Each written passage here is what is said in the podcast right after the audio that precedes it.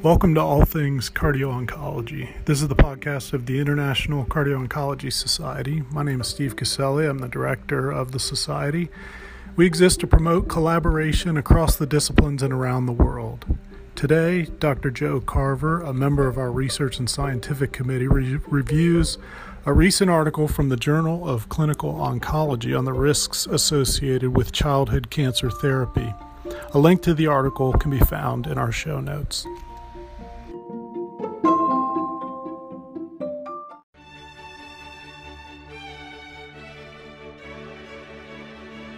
This JCO podcast provides observations and commentary on the JCO article Therapy Related Cardiac Risk in Childhood Cancer Survivors Analysis of the Childhood Cancer Survivor Study by Bates et al.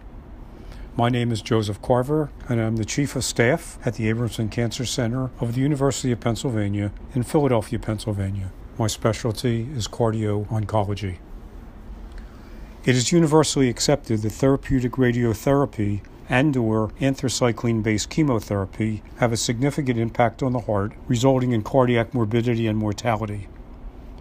High-risk groups are now defined on the basis of doxorubicin equivalent anthracycline dose of more than 250 milligrams per meter squared and or total radiation dose of greater than 30 gray when the heart is in the treatment field.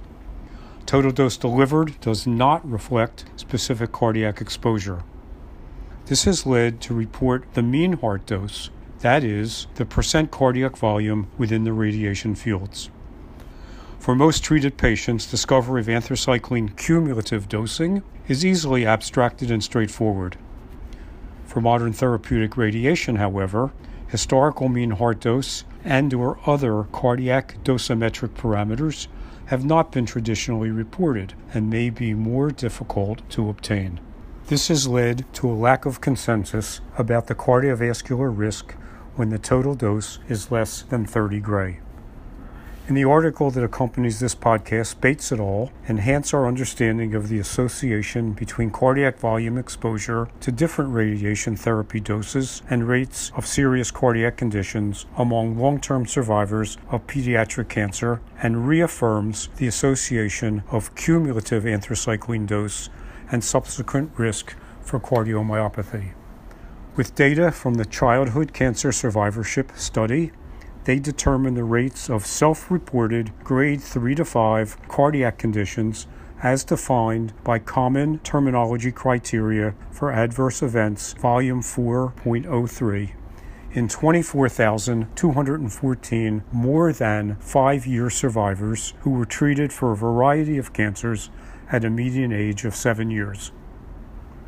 Evaluation occurred at a median follow up of 20.3 years with a median attained age of 27.5 years. Late cardiac risk was compared to 5,046 untreated siblings. For each survivor, radiation fields were reconstructed on age specific phantoms to calculate estimated mean heart dose and the percent of heart volume receiving at least 5 gray, low dose, and 20 gray, higher dose. Doxorubicin equivalent doses were similarly abstracted. Toxicity parameters were any cardiac disease, coronary artery disease, and heart failure. They found a cumulative incidence of cardiac disease 30 years from diagnosis of 4.8%, with a 95% confidence interval between 4.3 and 5.2. There was a dose relationship between mean heart dose and all parameters. Both low moderate doses, that is 5 to 19.9 gray, to a large volume of the heart, that is more than 50%, and higher doses, more than 20 gray, to small cardiac volumes, that is less than 29.9%, were associated with an increased risk of cardiac disease. Heart failure drove the risk of high doses to small volumes, while coronary artery disease drove the risk of low doses to large volumes. Similarly, they reconfirmed the relationship between cumulative anthracycline doses and any cardiac disease, with an increased risk for those treated at a younger age, less than 13 years of age. An increased relative risk for any cardiac disease was also present with any anthracycline exposure.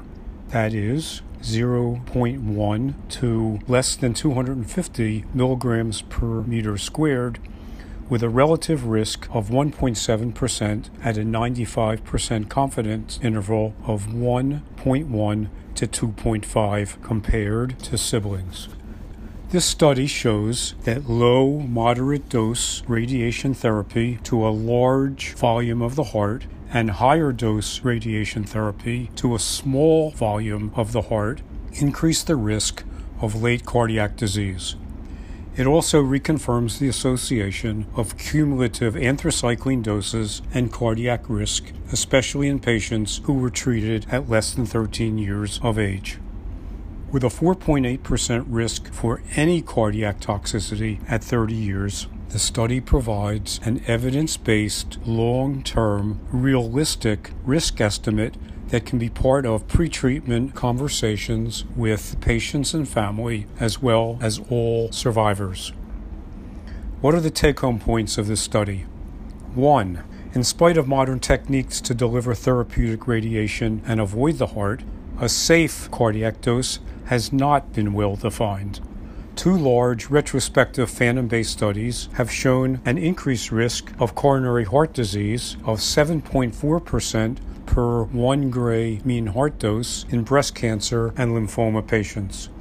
These studies have not only alerted radiation oncologists to the potential risk of even low radiation doses to the heart, but have also driven them to push radiation therapy planning and algorithms to optimize one parameter, mean heart dose. The problem with this single metric is that two treatment plans with vastly different dose maps can have the same mean heart dose. For example, low dose spread out to a large volume, such as in an intensity modulated radiotherapy plan, or high dose to a small volume that may include the left anterior descending coronary artery, with almost no dose to the rest of the heart such as in breast tangents or a photon therapy plan. Even with current image driven treatment planning algorithms that prioritize a low mean heart dose, it is still possible to deliver higher doses of radiation to cardiac structures. The results from this paper have major implications for treatment planning and delivery informing us to be wary of low dose generic mean heart dose metrics and makes a case for universal adaptation of the quantification of structure specific dose exposure and attention to the low dose cloud in the rest of the heart. Two, for survivorship and surveillance, there are implications for guideline development evolving one step beyond the binary high dose low dose risk stratification to understand that any exposure to anthracyclines and or therapeutic radiation is part of a continuum of risk. Low risk is not no risk.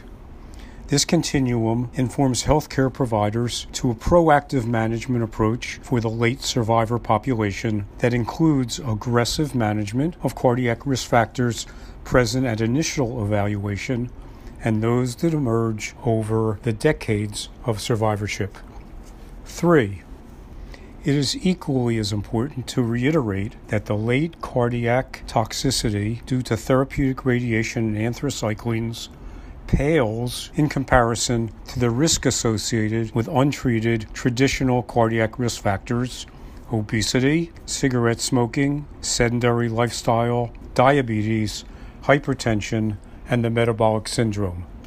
And when they are present in this population, they magnify the 4.8% cardiac event risk defined by Bates. 4. This study also provides additional rationale for the field of cardio-oncology for greater collaboration between medical and radiation oncologists and cardiologists at every step of the cancer treatment continuum. I congratulate Bates and colleagues for this potentially paradigm changing contribution and am optimistic that further enhancements in radiotherapy planning and delivery will reduce late cardiac toxicity and improve survival. This concludes this JCO podcast. Thank you for listening. For more original research, editorials, and review articles, please visit us online at jco.org. This production is copyrighted to the American Society of Clinical Oncology. Thank you for listening.